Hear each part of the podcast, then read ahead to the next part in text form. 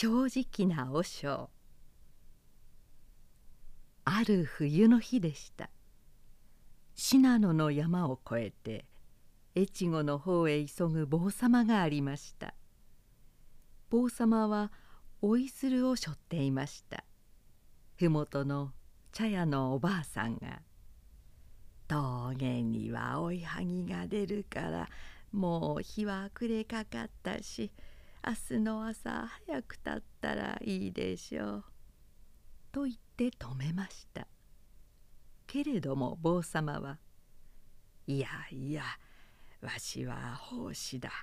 そのような悪い者がいては山を越ゆる旅人が困るであろう。わしはその追いはぎにあったら悪いことをしないようにお説教して聞かせましょう」と言って暮れかかった山道をずんずん歩いていきました「おいおいそこへ行くのは誰だい?」と出し抜けに木立の中から大きな男が長い刀を抜いて出てきました「わしだわしだよ。心配することはない」と坊様は平気な顔で大きな男を見ました「おやお前は坊主ではないか。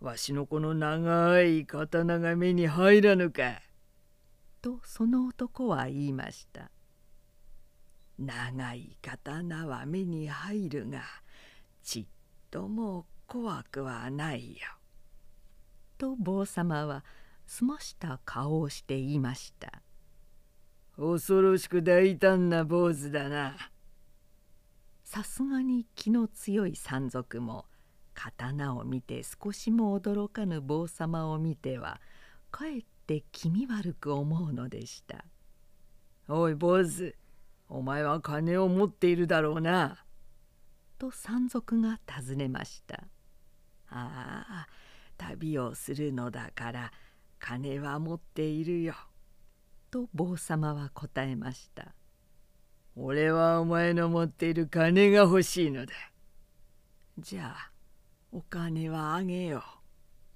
と言って坊様は懐の中から金包みを取り出してそのまま山賊に渡しました。うん、だいぶお金が入っているようだ。山賊は包みを嬉しそうに抱えてみました。もう他にお金は持たぬだろうな。と山賊は尋ねました。ああ。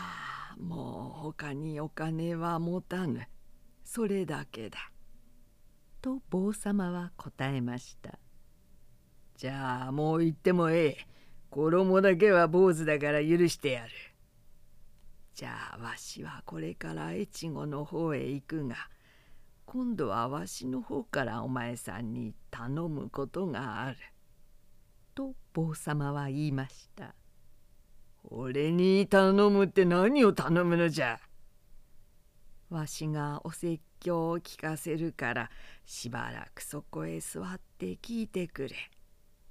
坊主の説教なんか誰が聞くものか。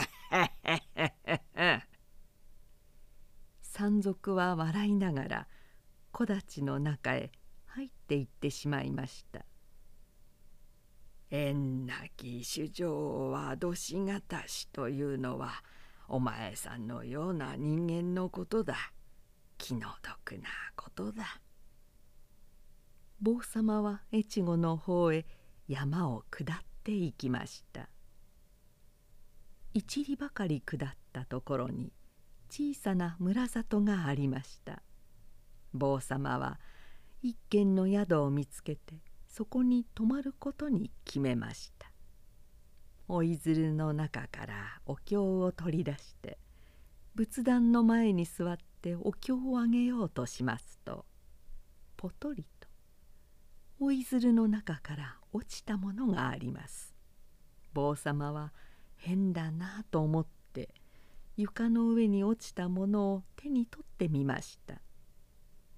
おやこれはお金だぞ。ああ、おおいずるの中にもお金が入っていたことをすっかり忘れていた。と独り言を言いながら急いでわらじを吐きました宿屋の人たちはびっくりしましたどこにお出かけになりますお師匠様いや私は山の中のおいはぎ殿に会いに行くのじゃ。提灯を一つ貸してくだされ。おいはぎに会いに行くとおっしゃるんですか？早く早く。提灯をつけてくれ。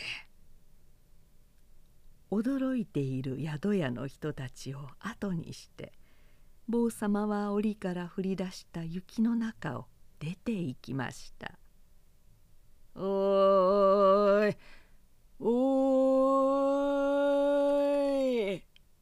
さっきのおいはぎ殿」と呼んでは峠の方へ走って行きました「なんだ何しに帰ってきたのだ奉仕」と山賊が木立の中から出てきました「おおいはぎ殿。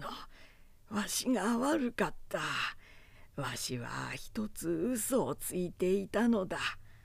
わしはさっき勘違いをしてもう他にお金は持たぬと言って懐の中の金包みだけをお前さんに渡したがこの下の里でお経をあげようと思っておいずるを開けたら中からまたもう一つの金包みが出た。わしはおいずるの中にお金が入っていたことを忘れていてお前さんに嘘をついたのだ許してくれ。と言って坊様はお金を山賊に渡しました山賊はびっくりしてそのお金を見ていましたが急に「お嬢様あなたは仏様に違いない。わしは今日限り悪いことはよします」と言って雪の中に手をついて泣いて謝りました。そうか。そんならそうしたがいい。しかしその金はお前さんにあげるよ。